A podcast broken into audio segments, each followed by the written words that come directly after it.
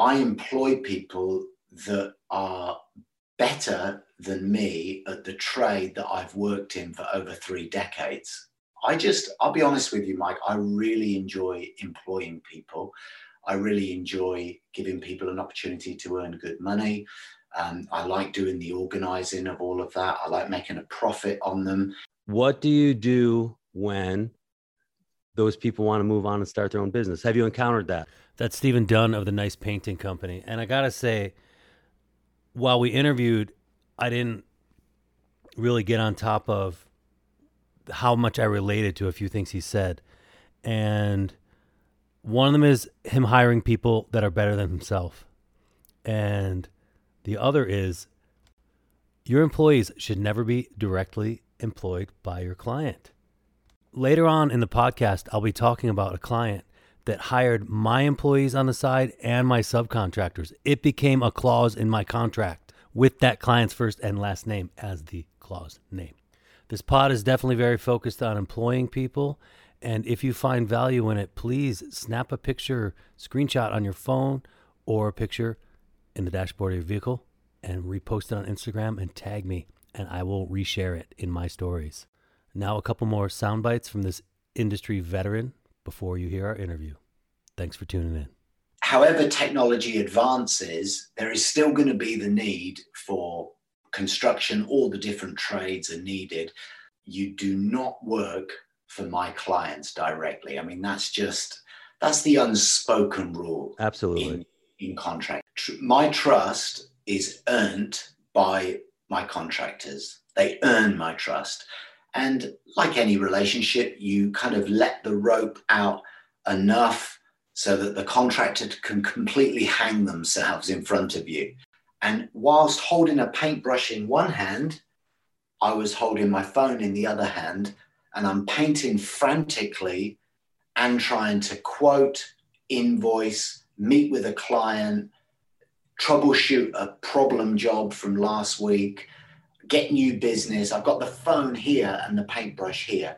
It doesn't work. Not only did I start losing revenue, the first thing I started losing was my mind. My mental health started to go down. I became stressed. The problem with managing people is you do not want to keep diving in and fixing a problem with people. Allow them to problem solve themselves. Give them all the tools to do that. So, yes, they work for me. I, I make my living off them, but I genuinely want to see them succeed. When there's a harvest on, you make hay while the sun's shining. It doesn't matter how good your Instagram account is, you still got to put some paint on the wall. Um, you know, this house that I'm sitting in, it doesn't matter how many likes you've got and how many people think you're cool. You know, you still have to build a house. You have to frame the flipping thing.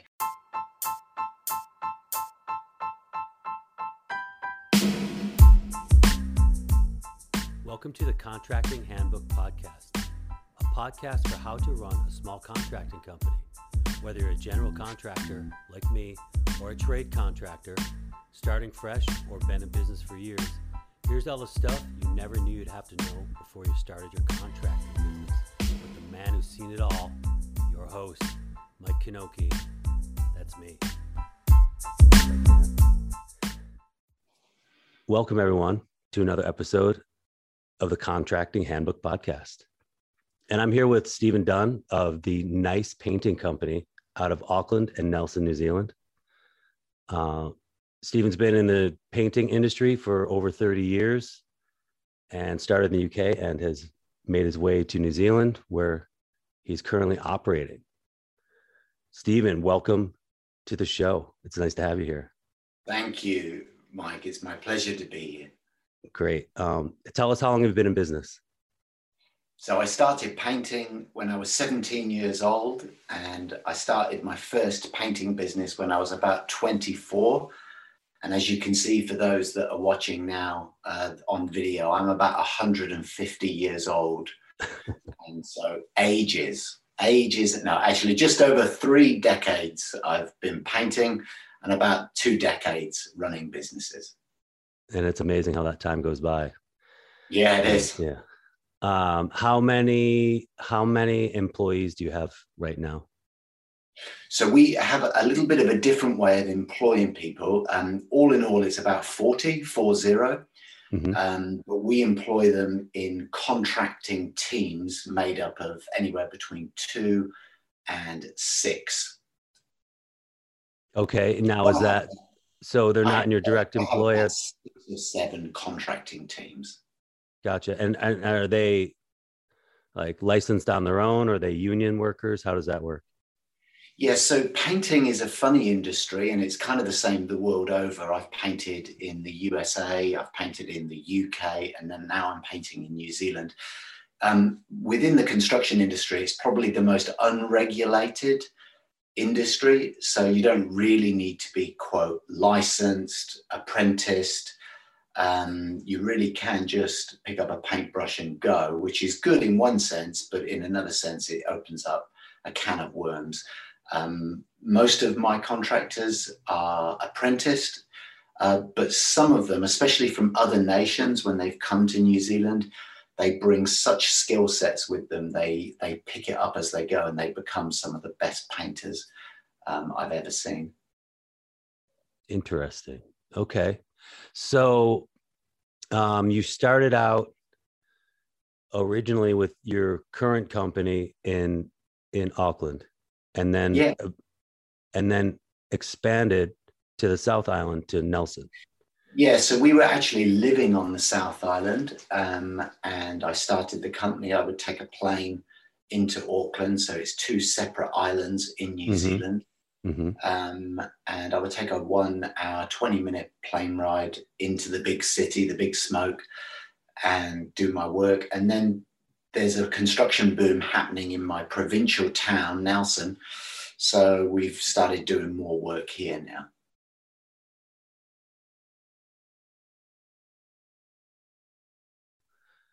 So it was more demand uh, that made you want to expand, or yeah. making more money, or both.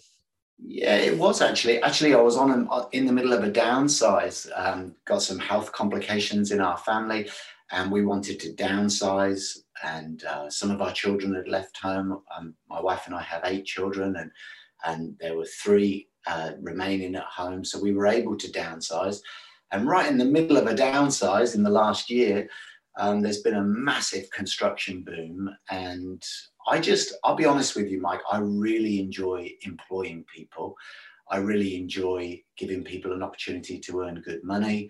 Um, I like doing the organizing of all of that. I like making a profit on them. Um, and the, the boom is there. And when, you know, when there's a harvest on, you make hay while the sun's shining. You, you got to harvest in season. And this was a season to harvest. So we just naturally expanded.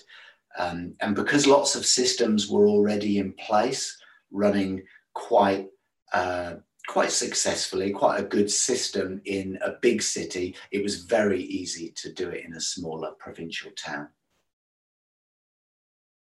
That's great. Um, yeah, there. I, I, I, everyone I've talked to so far is saying too that there's a construction boom. Seems to be hmm. happening mm. everywhere. Um, Interesting. I, I think. I think even in my in my small town, we are shorthanded. We don't have enough. We don't have enough yeah. contractors to do all the work that that people are uh, wanting done right now. So, okay, when when you went and you made this expansion, um, you know you're you're doing it on two separate islands. You know you got land and water between you, and so, uh, what were the key components that made that expansion work for you? Like, you know, did you hire more middle people, more middle management? Did you, or do you yeah. just do it all? No, I delegate my weaknesses and mm. I know my strengths. So my personal strengths are definitely, believe it or not, not painting. Although I can paint, you can see behind you there is painting going on, and look, it's even on my hands. Um, I'm painting for a lovely old lady today. I just chose to do that. But um, now, I'll be honest with you, my strengths are marketing and people management. That's definitely my strengths. And my weaknesses, believe it or not, might actually be the trade that I'm working in because I employ people that are better than me at the trade that I've worked in for over three decades. And that's that that's um, that touches on your ego. If you are an alpha male ego driven i'm the best painter in town or i'm the best builder in town um, hey look i employ people that can do the job better than me and they are incredible at what they do. That's how i've managed to expand yeah good talent uh, is hard to find and then hanging on to them yeah is also a challenge uh, because they're in demand uh, and they Yes, know they, they do are. excellent work. So, okay, so you you have all this great talent and the ability to see that they can do even better work than you can, and and and and then use that to your advantage. Um, what what do you do when those people want to move on and start their own business. Have you encountered that? Like, have, you know, are, are, in my early days in England, one of the big rules when you're subcontracting the work or you're raising teams is you do not work for my clients directly. I mean, that's just that's the unspoken rule absolutely. in, in contracting. You do not work for my clients directly. And I lay that out crystal clear. Like, guys, don't work for my clients directly. That's like stealing from my bank balance. You don't do that. In one day back in England, in one day, I had two teams working, and in the same day, both team leaders directly worked for my clients. And that was a hard day. Um, firing two teams on the same day absolutely leveled us as a company at the time. But I had to stand by that principle because if someone was prepared to do that, then you can't, you just can't run a business. There's something called trust, and it's it's laid out clearly from day one. In New Zealand, on the other hand, I've taken a totally different approach, and um, we uh, so, so all of my teams are um, they're Chinese, Vietnamese, Sri Lankan, Iranian, um, Indian, and I've got some New Zealand teams as well. But most of my teams struggle with their English and they don't want to work for the builder directly. What they want to do is they want to show up to work every day, do their job, get paid regularly, not get ripped off, and go home and feed their families. Some of my staff have come to our country as refugees. They've learned the trade as they've come from war torn countries and um, or whatever their situation has been. And I've been their first point of call. I've introduced myself, I've um, helped them uh, with other things, you know, with food and housing and those sorts of things but kind of fathered them in their in the country, helped them establish. And honestly, I've got some of the most loyal, committed team leaders you would ever. I mean, I, I send them to go and price jobs for me when I'm not around. They they actively own part of the company, uh, and it, it's fantastic. It works fantastic. That's great because I, I, you know, when I hear you have 40 employees and you're in two different cities that are far enough away from each other that you can't check every job site every day. Um, no, you can. so, and I, you know, I'm pretty, I try to be really hands on with site visits and stuff, although I don't get to all my sites every day at all. But, uh, but with my crews, I usually do. So, how do you vet these guys before these men and women before they work for you? How do you know when you go to bed at night that what was supposed to be done is done and and your clients are happy? Yeah. And you know, there's a lot Um, to balance there, especially with all those bodies and all those personalities and you know all those jobs. yeah it's, it's risk and trust so it's a constant risk and it's constantly entrusting so tr- my trust is earned by my contractors they earn my trust And like any relationship, you kind of let the rope out enough so that the contractor can completely hang themselves in front of you. And I, that's how I do it. I release them slowly into the work, small jobs to begin with, bigger jobs, bigger responsibility. I watch them very closely to see their breaking point. A contractor that takes on, let's say, a $10,000, uh, let's say a $1,000 job, um, that's a small job. They can manage it, no problem. But a contractor that then takes on a $20,000 job, I want to see how they're managing that with their team, how they're resourcing that.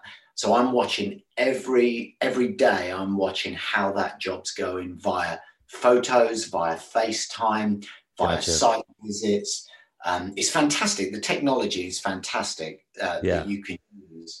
Um, so even though I'm not there, you can kind of be there in their phone, smiling at them. You know. yeah. Yeah, I mean, just a few years ago, we would have never dreamed of having no. this conversation, right? Uh, unless we yeah, ran each other. Yeah. Yeah, it is okay. unbelievable to work to work technology for our advantage um, sorry to interrupt you, but no. you know one of the nice things about being in construction is you know if you look behind me, it doesn't matter how good your Instagram account is. You still got to put some paint on the wall. Um, you know, this house that I'm sitting in, it doesn't matter how many likes you've got and how many people think you're cool. You know, you still have to build a house. You have to frame the flipping thing. So um, however technology advances, there is still going to be the need for construction. All the different trades are needed, but it is it's kind of using that technology to make your systems much faster and more uh, smoother and police them a lot better. Absolutely. Um, thanks for that. And and I have a question about um, that I should have asked a little earlier when we were talking about when you expanded. Yeah. Uh, because I, I'm always curious about this.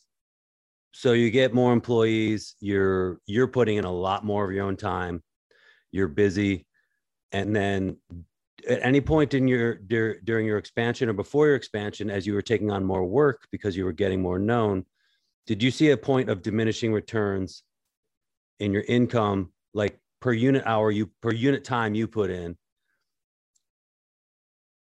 Did you start to see oh you know I, i'm doing all this extra work but i'm only making you know this much more money than i was yeah, last really, year yeah it's a there is definitely a diminished i would also there's a few things here mike and you, you're kind of pinning the the key problem um, and this is the transition from being a contractor earning just on the tools earning and maybe having one guy with you working and transitioning to becoming a business manager.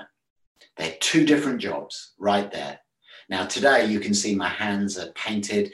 Um, I look like a painter. It was kind of convenient that, you know, I'm painting a room today. But honestly, this is rare. I'm only doing this for fun today. Today, it's just uh-huh. something I to do. So, ordinarily, my my tool of choice is this. I just um, is literally stuck to my ear most days, organizing and and phoning because I'm not a contractor. I'm a business manager now. And the hardest thing for me was to get my head around that. And I'm, I'm sorry to say this to your viewers. I would like to be this great, successful, um, that it just came so naturally for me. It took 10 years for me to actually get my head around that.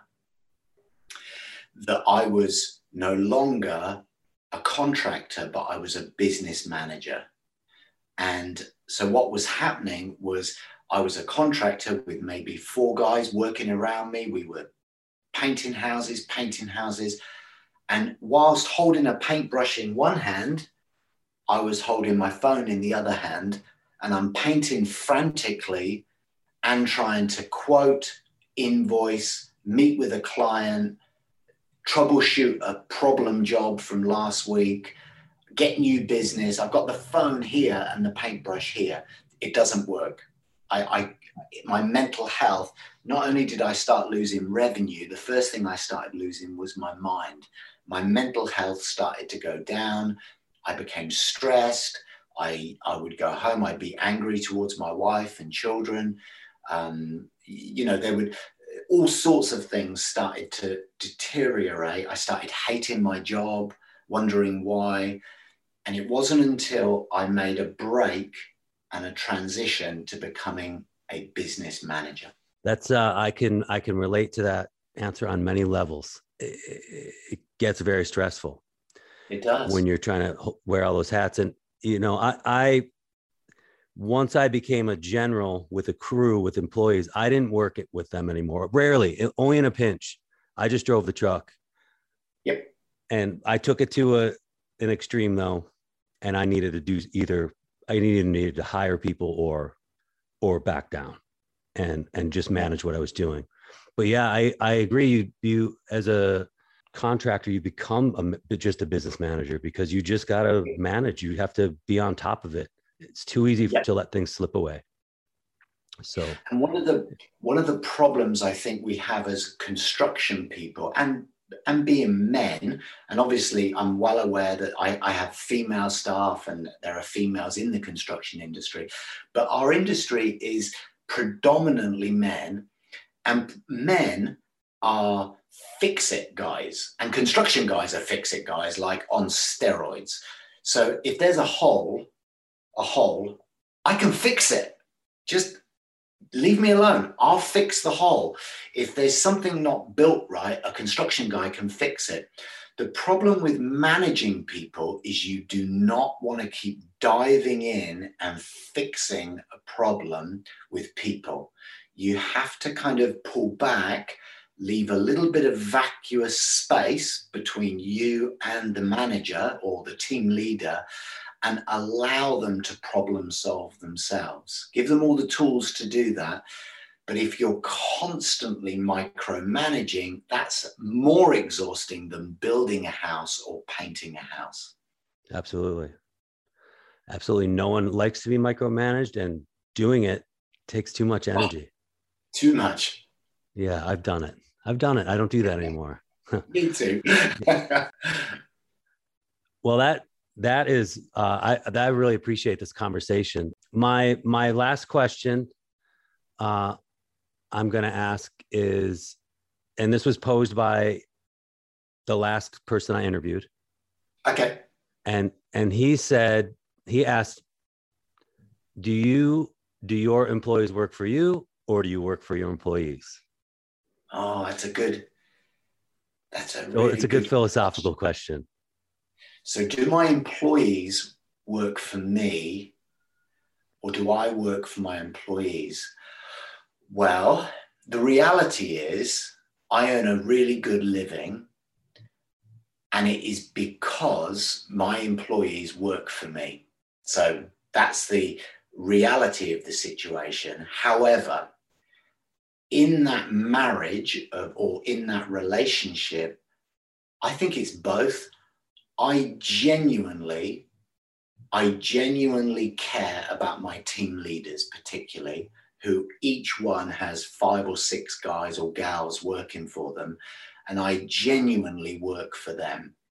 I genuinely want to see them earn really good money. I genuinely want to see them succeed. And, and they know that. Like I communicate, somehow I'm managing to communicate that to them. So yes, they work for me. I I make my living off them, but I genuinely want to see them succeed. And I think that's the synergy that takes place. So sorry to respond to a difficult question with a both and or a paradox, but um, it really is a like paradox. It. It's both. I like it. Now it's that's uh, you. you're open to interpret the question how you want, and I and I and I agree that when you have employees, you are working hard to bring the work to keep them happy to to yep. you know you're a family. So yeah, we are very good. But thank you so much. No worries. Um, and maybe when I get over to New Zealand, we can meet up and have lunch or you something. Build me a house. I can. Yeah. All right. Sounds great. Today I got a double shout out. First, Chris Beat, second year running of a subcontracting business. He digs the show and he's recommending it to everybody. Chris, I don't know where you are or who you are. I don't know where you found me. Give me a shout. Let me know. Thank you very much for that review. Second, to my man Ryan Castle here in Fairbanks, Alaska. I got a text from Ryan last year when this pod came out, and he was like, that one hit home. Thank you, Ryan. You're my brother. Thanks for listening today, you guys. If you found value in the content, please consider leaving a review on iTunes, a rating on Spotify, or if you're in the Android world, a rating on my website. Alternatively, take a snapshot of the episode you just listened to on your phone or a picture of it from your car stereo and post it on Instagram and tag me in your stories. When you leave a review, tell me where you're reviewing from and I'll give you a shout out on the podcast. Thanks for listening, and whatever you do every day, remember at the end of the day, it's your legacy. So build a legacy that matters. That's all I got. Later.